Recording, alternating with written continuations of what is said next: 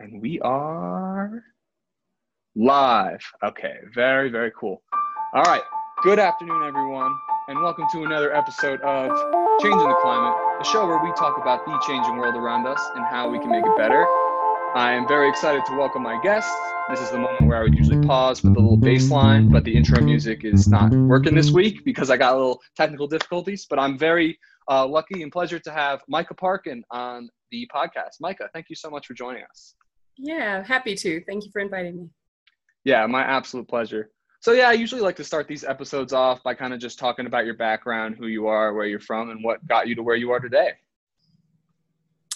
Um, so, well, I'm Micah Parkin. I'm executive director and a founder of 350 Colorado and a board member of 350 Colorado Action. Um, and yeah, I moved here from New Orleans actually 12 years ago, uh, two years post Hurricane Katrina and um, wow yeah have been working on climate and energy issues for gosh about 25 years now. Oh geez. So what first got you interested in the whole climate crisis? 25 years is quite a while. Yeah. Yeah um, well i i i have always been you know interested in environmental issues. Biology and uh, psychology is my background uh, double major. And I okay. um, it was actually I think during my my now husband at that time boyfriend and I when we were in our 20s did a round the world trip and oh, really? for a year and 3 months and it was when I was in India I the pollution levels were so extreme that in many of the cities had to wear a mask like a um, a scarf around my face basically to breathe because the pollution was so heavy and it was there that i really realized that i wanted to focus on energy issues and that the pollution that we're experiencing you know that we were experiencing there the heavy levels of pollution were coming from energy production the way that we burn fossil fuels basically for our cars and factories and electricity and everything else. And you know solutions exist and we just you know need to move toward them. Um, and of course not only is it polluting us and causing a lot of um, physical damage to our bodies, but also it's causing a whole lot of damage to our biosphere, you know, to um, and to our climate ultimately. And did that, you, did that, you um did, did you have a, a sorry did you have a deep understanding of like how the earth systems worked at that point did you take classes in high school or university yeah, yeah, I was a biology and psychology major, and my biology okay. classes went into ecology pretty deeply. So, yeah, I was very aware of how the systems worked and just was becoming increasingly concerned about the climate crisis. Yeah, that's it's pretty startling. So, did they did they, they kind of had a feeling or like they knew back then how bad it was going to be, but it seems like the evidence is more and more just astounding every single day. So, so yeah. you spent a lot of time tr- traveling around the world, and it was in India. That's very that's very interesting. How did you kind of get into kind of get your foot in the door to the whole climate activism uh, community? Um, well, funny enough, in college, I was uh, I joined a, an environmental organization and um, a youth environmental organization, Students for Environmental Awareness, and got interested and more, um, you know, just concerned about the various issues that were going on in college. And then once I graduated, I was actually working um, at a group um, down in New Orleans, um, the Audubon Louisiana Nature Center, which sadly doesn't exist. It was destroyed by Hurricane Katrina, but worked there doing environmental education for a couple of years. And, and then I started volunteering with a group, uh, Sierra Club, which I'm sure many of your listeners will be aware of. And I became the, the uh, New Orleans chair of the Sierra Club for several years and um, was the energy chair for the state of Louisiana for Sierra Club for many years. And so learned more and more about the issues. And it was um, through that that I, I met a fellow named Gary Groesch, and there was an organization called Alliance for Affordable Energy. And they were looking at both um, protecting ratepayers and keeping prices of energy affordable, and also protecting protecting what Rate, ratepayers. Sorry, ratepayers meaning the people, yeah. all of us who play, pay electricity bills. Um, so making sure that energy was both affordable and environmentally responsible. And so anyway, so I worked, I started working for that organization and uh, became the director of that organization. Okay, could you explain to people what exactly the work that Sierra Club Foundation does? Because I'm not sure how many people are familiar with all these different organizations. Yeah, Sierra Club is uh, it's a very old organization. Um, I don't work with them obviously, and I work tangentially just as allies with them. Yeah. But um, but yeah, they're just a very um, they're one of the older environmental organizations started by John Bauer, I believe. Um, gosh, I don't know, 80, 100 years ago. I, I might Jeez. be exaggerating there, but a, a long time ago. Um, so they focus on all kinds of different environmental issues. So I was volunteering with them for a while down in New Orleans, and then, like I say, started working for the Alliance for Affordable Energy, and then worked there until um, Hurricane Katrina hit, and we were doing a um, Bring New Orleans Back and uh, green. I was uh, with the Green um, Rebuild program down there in the Lower Ninth Ward, and that's my first experience with 350, which it wasn't yeah. even called 350 at that point. But um, they, Bill McKibben and his seven Middlebury College students who started the organization 350 that I work um, tangentially with now um, and created 350 Colorado. They were just forming at that point, and this was right after Hurricane Katrina had hit. And so they were doing their first national action and they called it step it up and they were calling on congress to step up their action on the climate crisis. And because we had just been hit so hard by hurricane katrina it was one of the you know first wake up calls. examples. Yeah wake up calls of of how we're all being impacted by worse and worse um, impacts like major hurricanes and much worse you know droughts right. uh, and, and floods and all of the different things that have always happened but now the, the dice is loaded and they're happening far far more frequently. And so we we had an event there on the ninth ward levee which was one of the hardest hit areas of new orleans. A lot of deaths um, happened there and a lot of um, homes just wiped and lives wiped off the map there. So we had yeah. a big action there. And so um, that was my introduction to that group Definitely. So that sounds like quite a wake up call. Was that definitely sounds like a turning point, not just for your life, but for many people. I know that's one of the modern catastrophes in, in recent American history. Did you did you kind of find some sort of were you like disheartened by like the government's response to that crisis? Did that kind of prompt you to realize we need to do a more ground level approach to these problems? I'm just curious where that comes into play. Yeah, I think it's during times of catastrophe that usually people are able to pull together. Now, you know, in the case of Hurricane Katrina, we were all evacuated for over two months. And yeah. so, um, From so home, yeah, it's awful. Yeah, so we were all, you know, nobody could go back to the city. We were one of the first back, and we didn't have um, we didn't have electricity or anything when we first went back. That you know, nothing was open. There were sounds so traumatic. It was like apocalyptic. Yeah, it really yeah, was. no, no, no kidding for just how yeah. you know these impacts happen. And then you know i moved here. I loved new orleans dearly but you know um, knowing how vulnerable that city is it's below sea level. Hurricanes are getting stronger and more powerful as the climate warms and the oceans warm. It's feeding these stronger more intense hurricanes. Meanwhile sea levels are rising as the ice caps around the you know and and ice sheets around the world are melting. So sea levels are rising. New orleans is sinking. Hurricanes are getting more powerful and the protective wetlands are and you're trying away.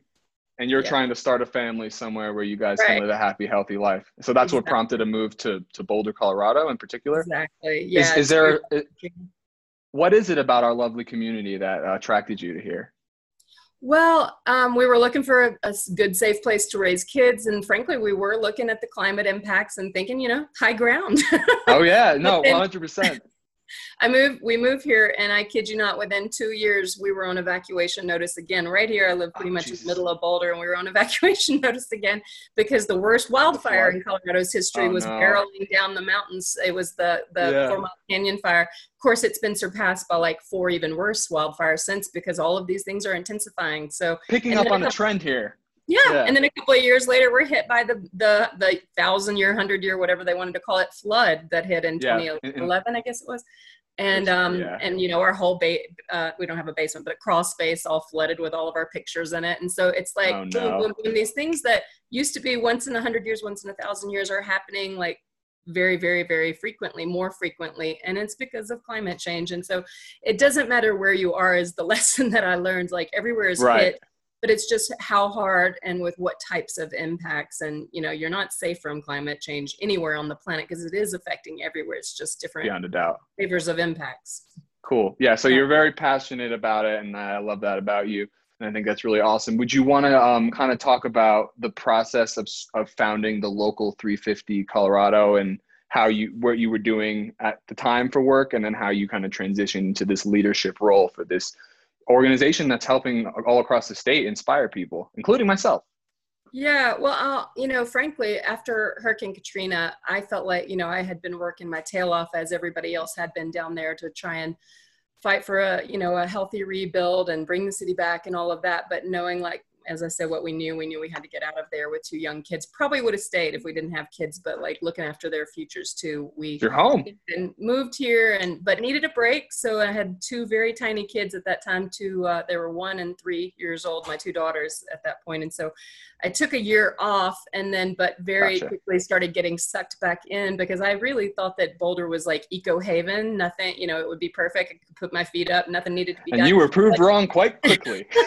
well, yeah. yeah. I mean, I I saw this like coal plant right here in the middle of town, the Valmont coal plant, and I was okay. absolutely shocked and horrified that there was a fully functional coal burning plant right in the middle of you know what I thought was like I said eco heaven, which prop, you know it had the Boulder had the first carbon tax in the nation, you know was a shining example of where our community communities across the nation and world ought to be headed. But um, when I, so I, I started volunteering uh, with a local organization to try to shift and have that coal plant shut down. It did stop burning coal three years ago in 2017. So that was a wonderful win for our community. And, um, and, you know, for all of us, you know, all around the region, because, because of course, the less pollution we're all having to breathe, the better.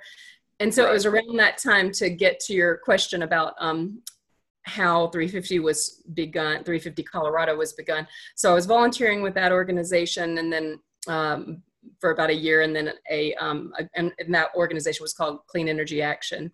And um, i became aware of a, a, job offering with a group called 1Sky which was focused on trying to get the federal government to pass climate legislation and so worked for that group for a couple of years didn't happen um, and they ended up merging with 350.org so i became okay. i started working with 350.org um, which was the same organization i mentioned that had organized that first step yep. it up action and uh, and so i uh, worked for them for a couple of years as the colorado and southwest regional organizer um, and was helping to found little local groups local 350 teams around the state and um, and then my point person with 350.org um, he said hey you know have you ever considered starting 350 colorado as its own nonprofit organization? Who, like who, who was this? Who recommended that to you? A point per my point person his name was phil Aroneanu who's one so, of the founding students of 350 point person meaning a local representative for 350.org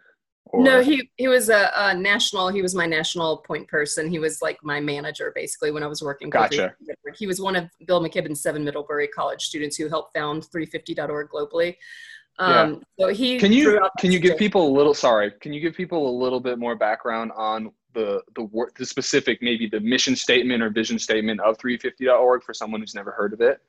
Certainly, yeah. 350.org is um, building a movement to solve the climate crisis. They're very much focused on building a movement, and yeah. because you know, kind of our our philosophy is when the people lead, the leaders will follow, basically, and that it takes a powerful movement of people to move society in the right direction. And many groups are focused on lobbying. We do some lobbying, but we are way uh-huh. more focused on movement building and empowering people, individuals. So we're mostly volunteer organization. Movement building and empowering people. What would that look like on a, a day-to-day basis or on a pragmatic approach? How does that get accomplished? Um, good question. So uh, we do a lot of different things to help build the movement. One is um, we have different local teams. So when we find different people around the state who uh, would like to join forces with other people in their local communities, we help them form a local 350 team. We have eight active 350 teams right now across the state of Colorado. We offer climate leadership training, so giving people the skills and tools to learn about um, how how movement works, how movements work, how um, campaign organizing happens, how to figure out when you have a problem in your community that you want to solve an issue, how to bring allies together, how to um, figure out who the best leaders are, the decision mm-hmm. makers, mm-hmm. and then different tactics um, to to try to get to change from you know maybe all the way from doing petitions to yeah canvassing your neighborhoods to holding rallies or marches or whatever um, So- and increasing, escalating to demand change. Do you think we're we're at the stage where we're still focused more on generating awareness, or is it or is it more important to take action, or can you not really distinguish between the two? Um, I and that's a good question too. I think that it's both. That unfortunately, I mean, the United States is one of the only nations in the world that where you really still have much of a conversation at all about whether or not the climate crisis exists and whether or not. And it's a strong one. Yeah. unfortunately, because we just love to argue about everything. It's just the way our culture is. Well, and it's kind of crazy because, frankly, I mean, it's just science. Like 97% of the, the scientists who study uh, climate around the world all are in complete agreement. And 97% of scientists don't agree on pretty much anything except maybe that the earth is round, you know? Well, so, yeah, I mean, I mean, there's strong consensus. And so, some people don't believe that is- either. and I mean, it's Yeah. science. And I mean, yes, people, there are people who just choose to believe whatever they choose to believe and don't want to listen to science. And that's Well, fair enough. But I think it's about believability weighting, and I think many people highly weight people that they respect. Meaning, if someone res- who's res- who you respect says something is some way, they're more likely to listen to that, even if there's astounding amounts of evidence on the other side. And I think it's it's very important to to get these people involved as well. Not, and I don't I don't want to be shoving things down people's throats. I'd like it to come to them, their conclusions their own way but at the same time i so i just watched this it was a news documentary or something this week where they took someone from inside the us the the rust belt or whatever and they took him around and showed him all the evidence on the ground. Like they looked at stalactites and stalagmites they went to alaska and showed the melting glaciers and this person this was someone who originally said i don't believe in climate change i don't think humans can have an effect. But when you stack all the evidence one on top of the other this guy's like hold on like everything i see is pointing to the fact that it's almost obvious that we are changing the changing the climate. Yeah. but um yeah i don't know. It's is it is it yeah it's just a matter of do do we want to waste time trying to argue with people who want to stay in their own way or should we just be focusing on reaching those who will actually make an impact? So i'm, I'm curious what your day-to-day kind of workflow looks like at this point Yeah, well, I think educating people is always going to be important, and you Mhm. know, for the people who will listen to science, sure, you know, sharing the the the science, which is very very clear, as you say. I mean, it's it's irrefutable, really, if you actually look at the science. But um, but then also like having people share their own personal stories, because gosh, I mean, the the climate is changing so fast that most of us, horrifying you know, who have lived very long, have actually seen changes with our own eyes, and so um, you know, speaking from our own experiences, I think is also really important when we're talking about the climate crisis and like what is happening.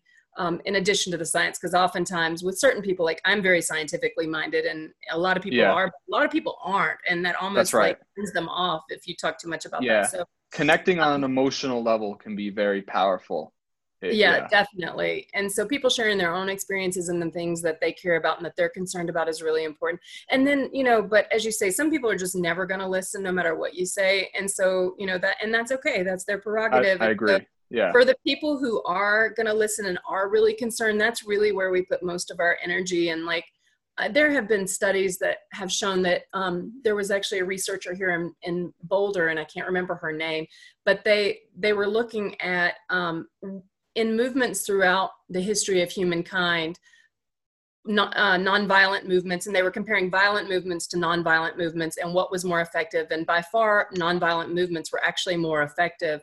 And she and what they went on to prove is that it only when they looked at various movements through history that they found that it only took about three and a half percent of active people working on an issue to actually shift society in a new positive direction. i can believe that for It's sure really, I found that really interesting and also heartening because you know if you feel like you've got to, you know, change ninety percent of people's minds, that can be pretty overwhelming.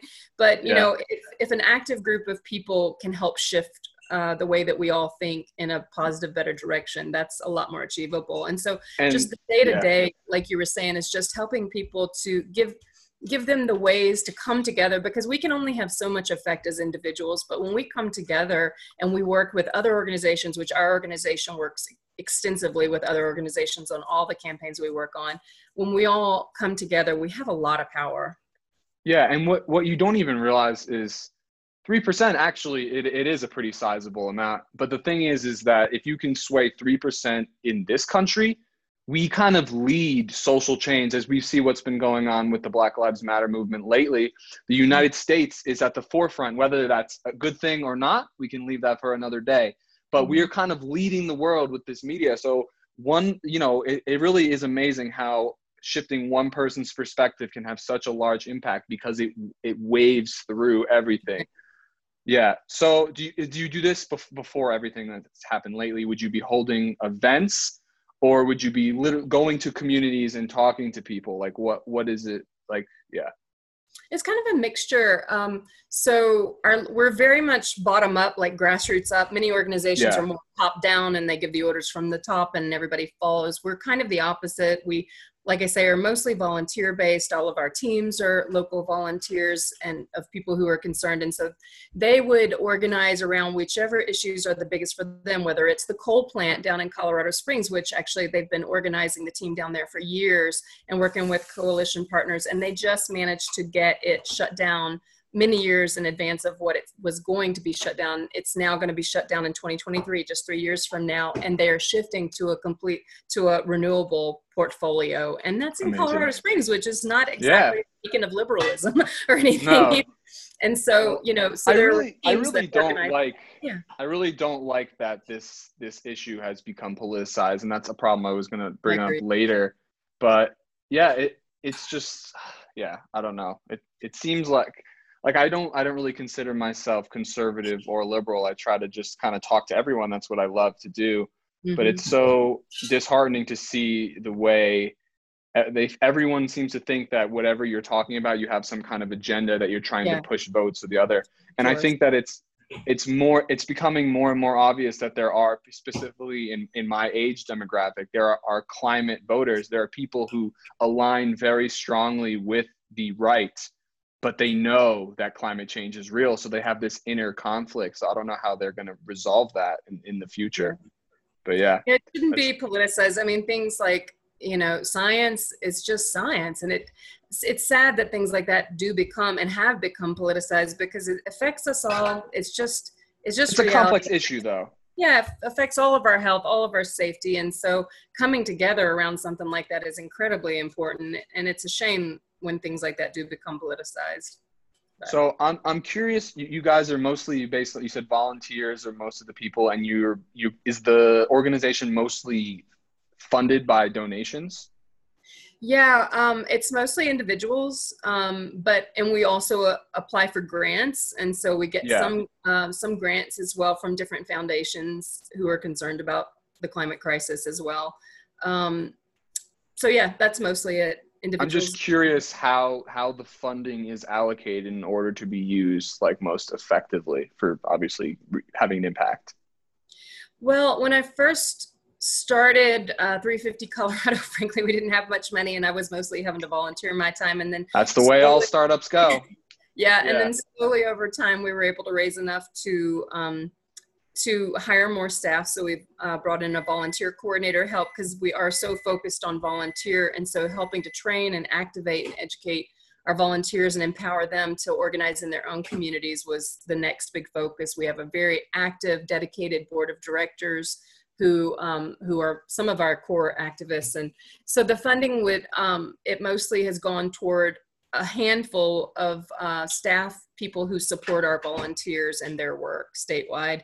And then um, back to your other question about like organizing events, we before coronavirus we were organize we would organize a lot of events. Um, you know different sorts of volunteer trainings leadership trainings local meetings um, where the you know the local teams will work on the issues that are, they're concerned about so you know helping to to purchase what you know necessities for events and um, food or whatever things like that would also uh, be what some of the money would go to. And then of course online systems like we have to pay for all of those kinds of online systems. So now everything's moved from in person to zoom so we're yeah right. Yeah focused on on that and organizing in that way now. And you know we've held a couple of um, online rallies and um, events like that and trainings and things that have moved all online. Our meetings, our planning, uh, campaign meetings and things are all online now. Gotcha.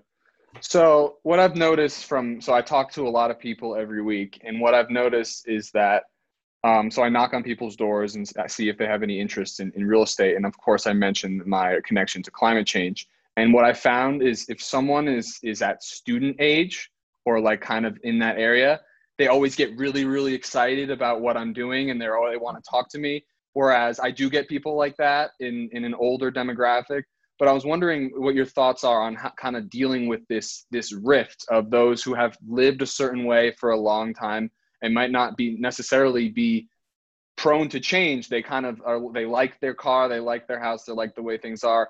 Whereas on the on the other flip side, most of the people I talk to who are my age are very passionate, very concerned, and very interested in this issue. So I was wondering what your thoughts are on kind of balancing this this rift. I guess I'll call it. I don't know.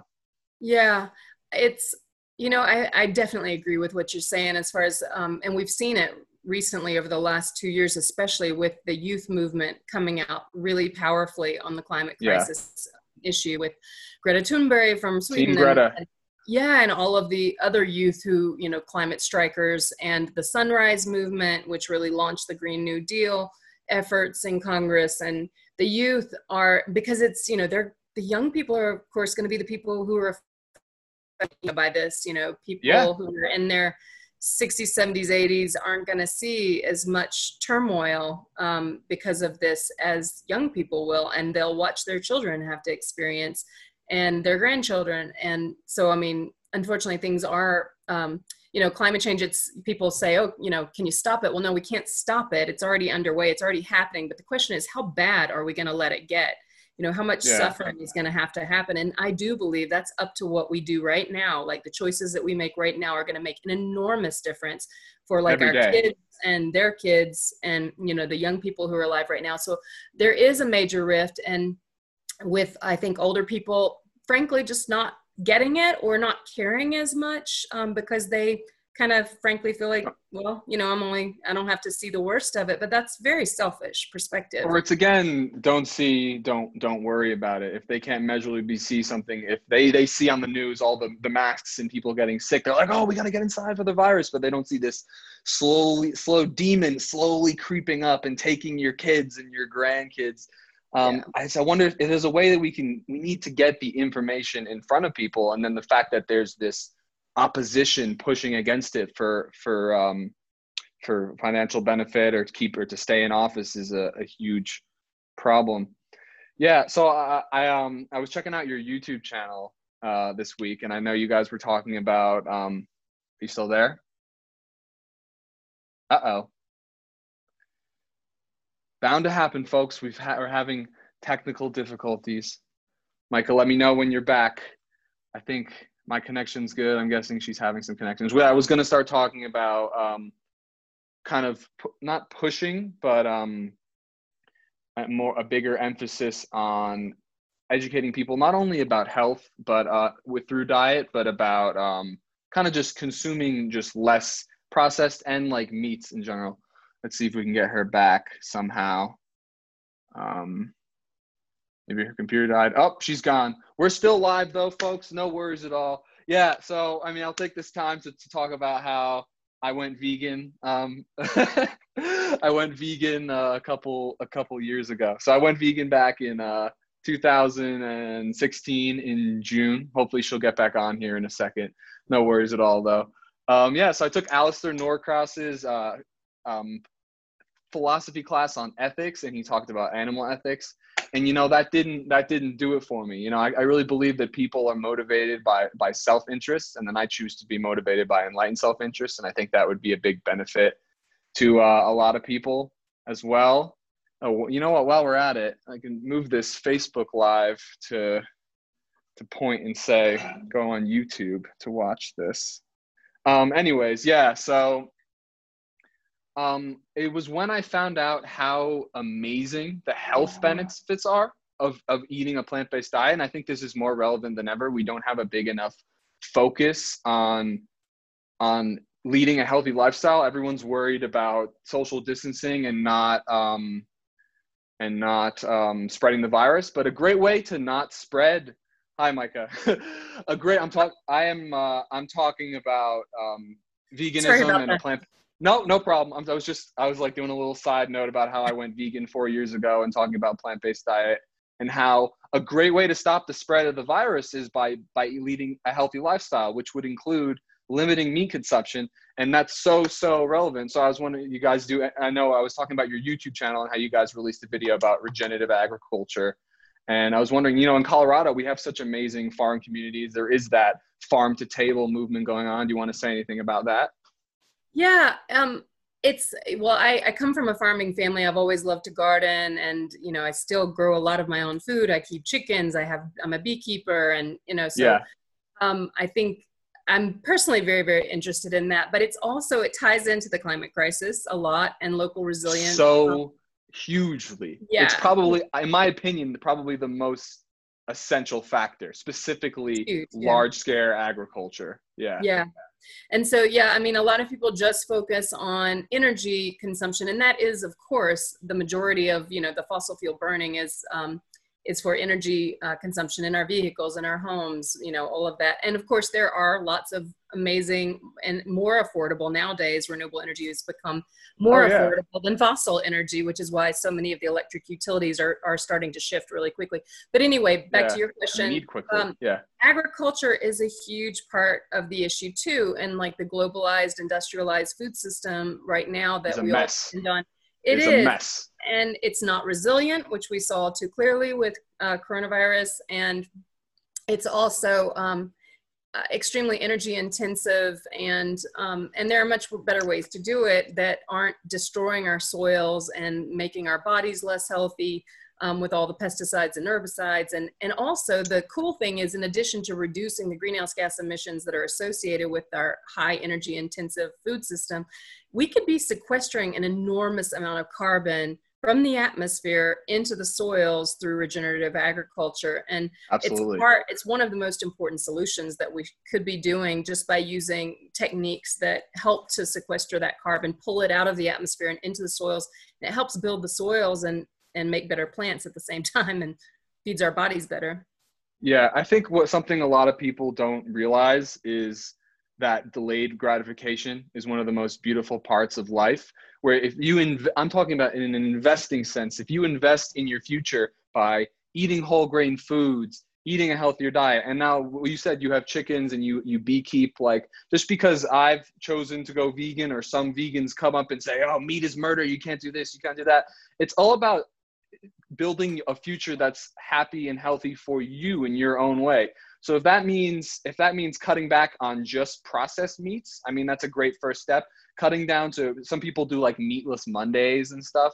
Like it, people don't understand that. Uh, what is it like a single burger patty was they use like 1,200 liters of water to produce. Like it's like oh what what what difference does it make? It's still going to be in the store. It's like no like the stores the the grocery stores are a business and they're not going to create product or buy product if people aren't um, consuming it. So um, yeah i'm just a big fan of delayed gratification. Obviously I, I started my own business and i started this vegan thing and now i'm at the peak of my health. I started four years ago. I'm all and you can always get better and better and better. And i think that's kind of the the idea of life and humanity in the world is we can create a better world and I'm very happy with the way things are, but I'm very lucky to be in the position that I'm in. But we have to constantly be thinking about how we can improve and get better and better and better. Absolutely. I think that's such an important point, Ethan, and just taking steps because I swear it can just, you see people get so overwhelmed. They look at this like massive global crisis, multiple crises that we're facing. Mm-hmm, mm-hmm. It's so easy to become overwhelmed by it. But, and that's why what you were just saying is so important. Taking those one step at a time, baby steps, one at a time right. to just start to shift toward because it compounds. we don't want and toward what we do want. Yeah. Yeah i'm curious what your opinion on like the role of money in the solution to this. I personally i think i have a bias it's my opinion but um because i come from a business background i seem to you, your your organization is all about um, grassroots working from the bottom up I just have this idea that I'm going to make a lot of money and then I'm going to use it to make change from the top down. I think there's a lot of people that can get on board with that. And it doesn't have to be one or the other. But I was, right. yeah, I was just wondering there's going to be more and more uh, socially responsible businesses growing every year. Um, yeah. So, any thoughts on that? Yeah, I think um, the I think you're right. I mean, people can do a lot of good, especially like um, if they do raise a lot of money and can give towards causes they care about. It it can make That's an one way. change. And or if they, you know, or if they're just individuals and can give some of their own time or or chip in what they do have, that all helps too. But um, the role of business and money in all of this was interesting point to bring up, and I think it's huge actually because right Yes. now the fossil fuel industry, for example, um, stocks that people fossil fuel stocks have been being outperformed uh, big time by not by stocks that don't include fo- fossil fuels in those portfolios. And for example, we had our state pension fund, PERA, um, here in Colorado. We had a, an analysis done that showed that over the last 10 years, they lost out on it was around $2 billion, um, I believe. If I'm remembering that right, I should look it up. But a lot of money in the billions that were Right. lost out because they were investing in stocks that included fossil fuels that were being outperformed by non-fossil fuel stocks. And you know, a lot of um, companies, especially oil and gas, are um, really tanking in a big way. They've never, um, for oh example, no. the fossil fuel, like the oil and gas fracking companies, have Yeah. never aggregate never had even one year of of positive cash flow, and they're over um, 250 billion dollars in debt right now in aggregate Huh. in the United States. And so, and they're propped up like a Ponzi scheme from never-ending loans that just kind of help Right. to pay. Well, they to be fair, they have supported the backbone of this of this country and many others for a long time. So their role the role was served. Yeah. Yeah, the fracking industry, funny enough, though, has it only kicked off around 2008, and so Well, it made a um, big difference. Mhm. You know, U.S. is now a net net exporter of fossil of fossil fuels. So that's it is good as far as a power position goes. Yeah, it definitely generated a lot of oil and gas, but it did it. Um, it was never actually profitable. It's never had, like I said, since it's kicked off in 2008, never had one year of positive cash flow in aggregate, that industry. And it's because it takes so much energy and so much money to to frack, basically, um, that the, the business model just doesn't work. And lenders have kept pouring into it, you know, with lots of glossy brochures going to different investors saying, you know, we're oh look at this amazing new find we have, and so they they kept that can being kicked down the road with never-ending loans for many many years, but over the last I'd say year year and a half, investors have started to wake up, and that industry uh, we have many companies um, going bankrupt. They have been for a couple of years, but it's it's really being exacerbated now by um, the serious downturn in oil prices during co- the coronavirus, Right. increased consumption, and the glut on the market. So it's Well, more yeah. Go important ahead. that just you know with looking at the finances that um that we don't that we make people first of all aware of the fact that you know fossil fuels are far more expensive now than renewable energy for electricity. And um, and that it makes a lot of economic sense in addition of course to like cleaning up our air and preventing climate but it also makes sense now economically which when i started this work 20 25 years ago started working on this Mhm. stuff solar was incredibly expensive and wind was pretty expensive then too. But now we're at a point where solar and wind is cheaper than fossil fuel energy and so Yeah. it makes a lot of economic sense but there's a lot of entrenched um, power and um, and money in the industry still that kind of is wanting to keep the status quo regardless and so but I, I just think that it does play an enormous role and so divestment it has been a big focus of the movement trying to um, put pressure on um, on companies like JP Morgan Chase, which is the bank that uh, puts far more money into fossil fuels than any other I've heard of them. For example. And so, trying to encourage some of those lenders to stop propping up the companies that are perpetuating the problem. Yeah, let it die if it can't make it for sure. Um, so to transition a little bit, I was cu- I'm curious of your thoughts on carbon sequestration or whatever, however the word's pronounced technology. So I watched a video about carbon engineering. In fact, I've watched several videos. I'm sure you're aware of this company. I'm wondering what you think the role in actual physical sequestration, not just from from uh, I'm saying the word wrong perhaps, not just from trees, but from actual man-made technology. Of course, it will take energy to power those plants. But in one of the videos, um, it said that 45,000 plants of these of this carbon engineering plant or whatever you want to call it could make us go completely carbon neutral. And that got me really excited. And I started like pulling out my calculator and I was like, I can sell this many houses. We can build this many plants. And, uh, and I was just wondering what you think about that role in the future of the, yeah. cli- of the climate.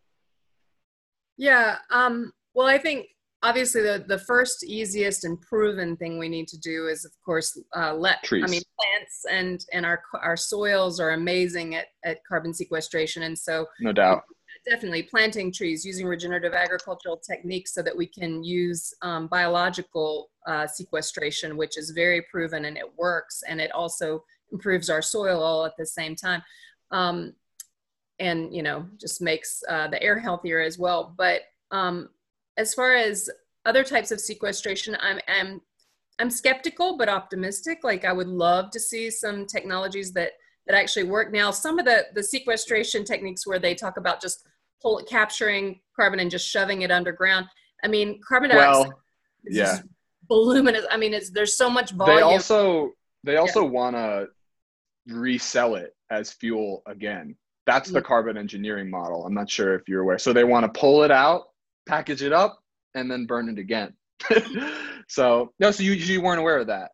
So well, that that's the carbon engineering business model. That's how they're getting investors. They're it's a it's a sustainable use of of carbon. So I know a lot of environmentalists are not super excited about that. Well, I think you know I don't know how you would.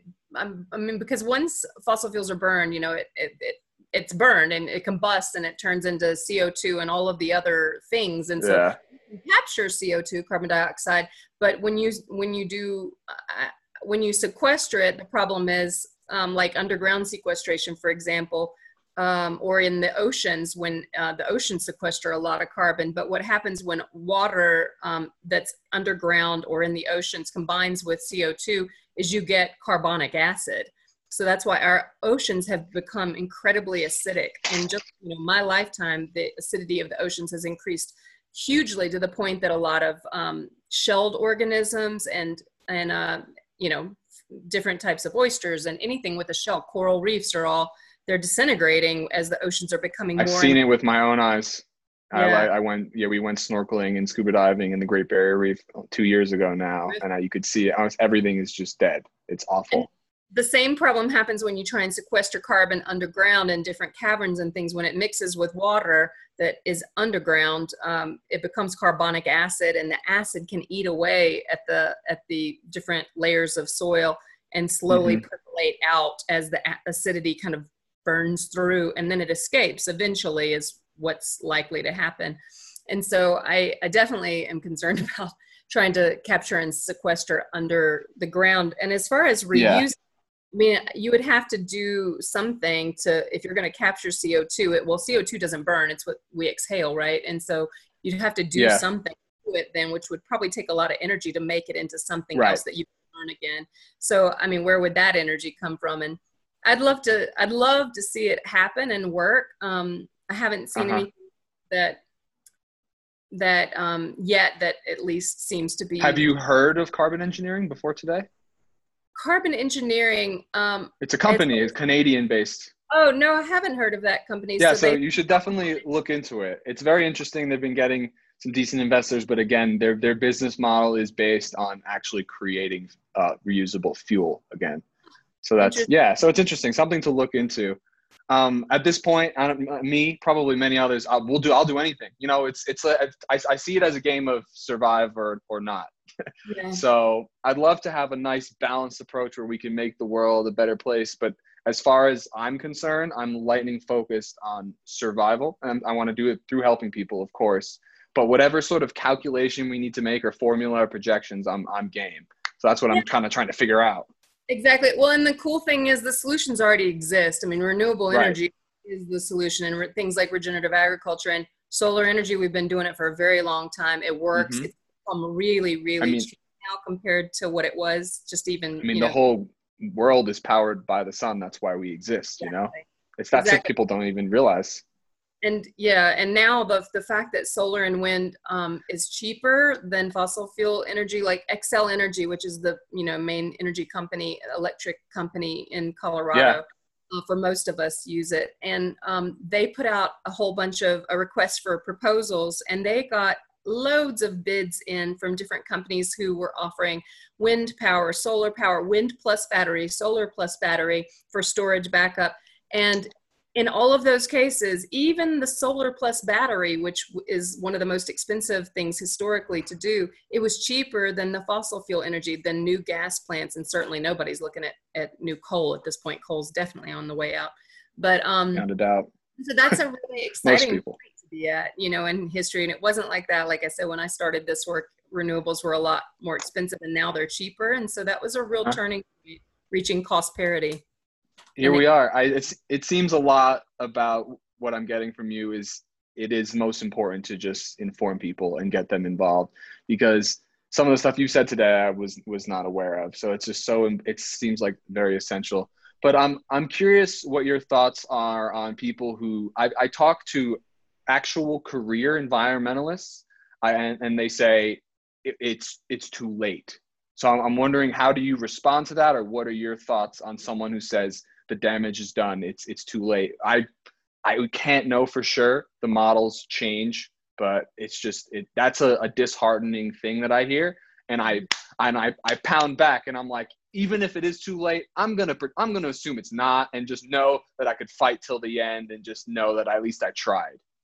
Yeah, I, it goes back to what I was saying earlier of like people saying, well, you know, is it too late to stop climate change? Is it too late to stop global warming? Well, yeah, Ongoing. it is stop it because it's already happening. It's been underway for a while now.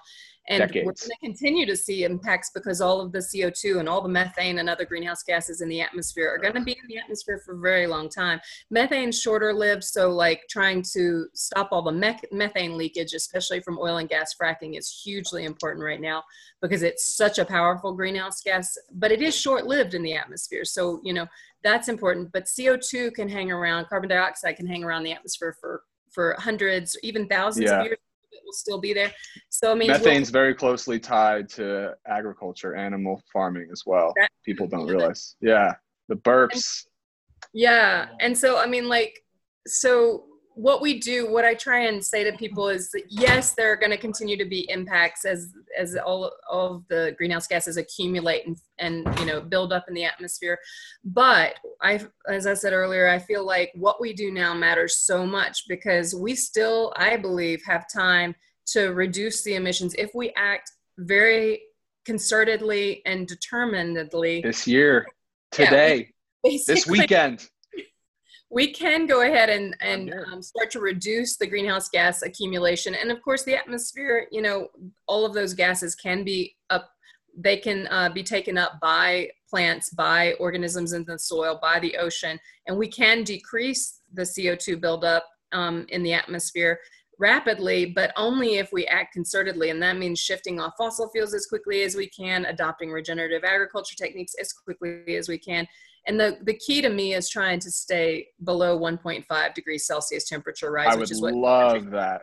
Have all agreed. Well, the, well, the Paris the Paris Accord is targeted at two, is it not?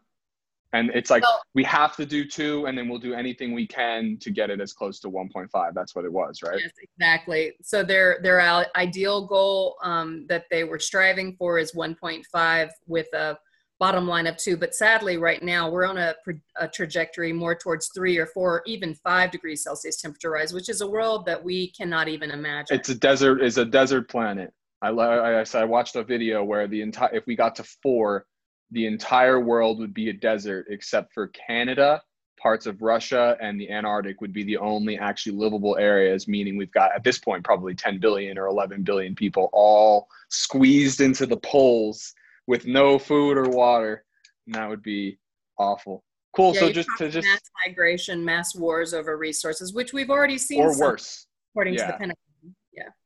I mean, we've really only just scratched the surface today, and I know it's really complex, and not everyone will be able to follow all the stuff. But I think inspiring these discussions, I'm sure they're happening every day, and we want more and more of them to happen every day. And on that note, what would you say to an individual who is concerned and would and but not existentially concerned like you or I who is going to dedicate their career to this, but something they can do beyond just like changing their diet. How would how would an individual kind of foster an environment that is has people knowing what's going on and how, how they can make an impact. Sorry, that wasn't worded very well, but yeah, you got it. yeah, totally. Um, well, I think, you know, three things really. One is educating ourselves, which you brought up several times, like mm-hmm. learning about the issues and educating ourselves of what the steps are that we can do. Taking just some steps in our own personal lives, I truly do believe is is important, and it all adds up. Um, you know, one person alone doesn't add up, but when we all start taking actions in the right direction, it does add up. And then thirdly, getting involved. If you know, if people feel inspired and they have the energy and time, like do what you can. You know, some people they're taking care of an elderly you know person in their life or small children or whatever and they don't have much time just do what you can to mm-hmm. to shift things in your own life and maybe you know getting involved with an organization um, i strongly encourage people to get involved with an organization working on these issues and if you only have time to click a button to send an email to your representative fine. like the video share it on facebook These, we see how much of a difference this makes as far as social change we saw a wave of explosions of social change going on in the last three weeks that same stuff can happen you don't like I my my social media presence is is very I don't know new. It's I don't have too many followers, so when one person likes my video, the boost that it does to the algorithm can be amazing. So if you don't have time, if you're working every day, you get home at nine o'clock, you click like on on Micah's video that she shared. That could make all the difference in the world. You never know what one little step can do. That's right. Things, all the small steps we take set off ripples. And so it can have 100%. bigger effects than we can even understand. And so I think, you know, take whatever action you have time for. For people who have more time and are more passionate, they can get as involved as they want to be, especially in 350 Colorado. We're, um, we're, as I say, very grassroots, very volunteer driven. Our volunteers do most of the work of the organization and we just support them. So there's a lot that people can do depending on their, their passion and their time and energy. Yeah, so if someone wanted to, to get in contact with the organization, would you recommend just going to 350.org? Literally, that's what it is, 350.org or 350 Colorado. How would you recommend they get involved with your specific organization? If they want to get involved here in Colorado, I would say go to 350colorado.org. So 350 mm-hmm. colorado.org. That's where I found her, guys. yeah, and just um, sign up on the email list, and you'll start getting emails about how to get more involved. And you can sign up. There's a volunteer form if there's something, if there's an issue that or an area of, of our work that you're most interested in. We have lots of different campaign committees that meet monthly and discuss like next steps of what we want to do and accomplish together. And so you can get involved with a campaign committee if you want to, too, or a local team in your area. So many options, guys. It's all up to us to decide. Well, Micah, thank you so much for joining us. I was very, very excited to have you this week. I really appreciate you taking time on this lovely Independence Day to join yeah. me on the podcast. yeah, happy fourth. Happy fourth to all. Um, we got a bright future ahead of us. We, we're the ones that are building it. So, um, yeah, as always, if anyone is looking to buy or sell real estate in Boulder, Colorado, it would be my absolute pleasure to assist you. Thank you all for joining us on episode five, and we will be back next week to talk about more exciting and positive stuff. Thanks again. Take care.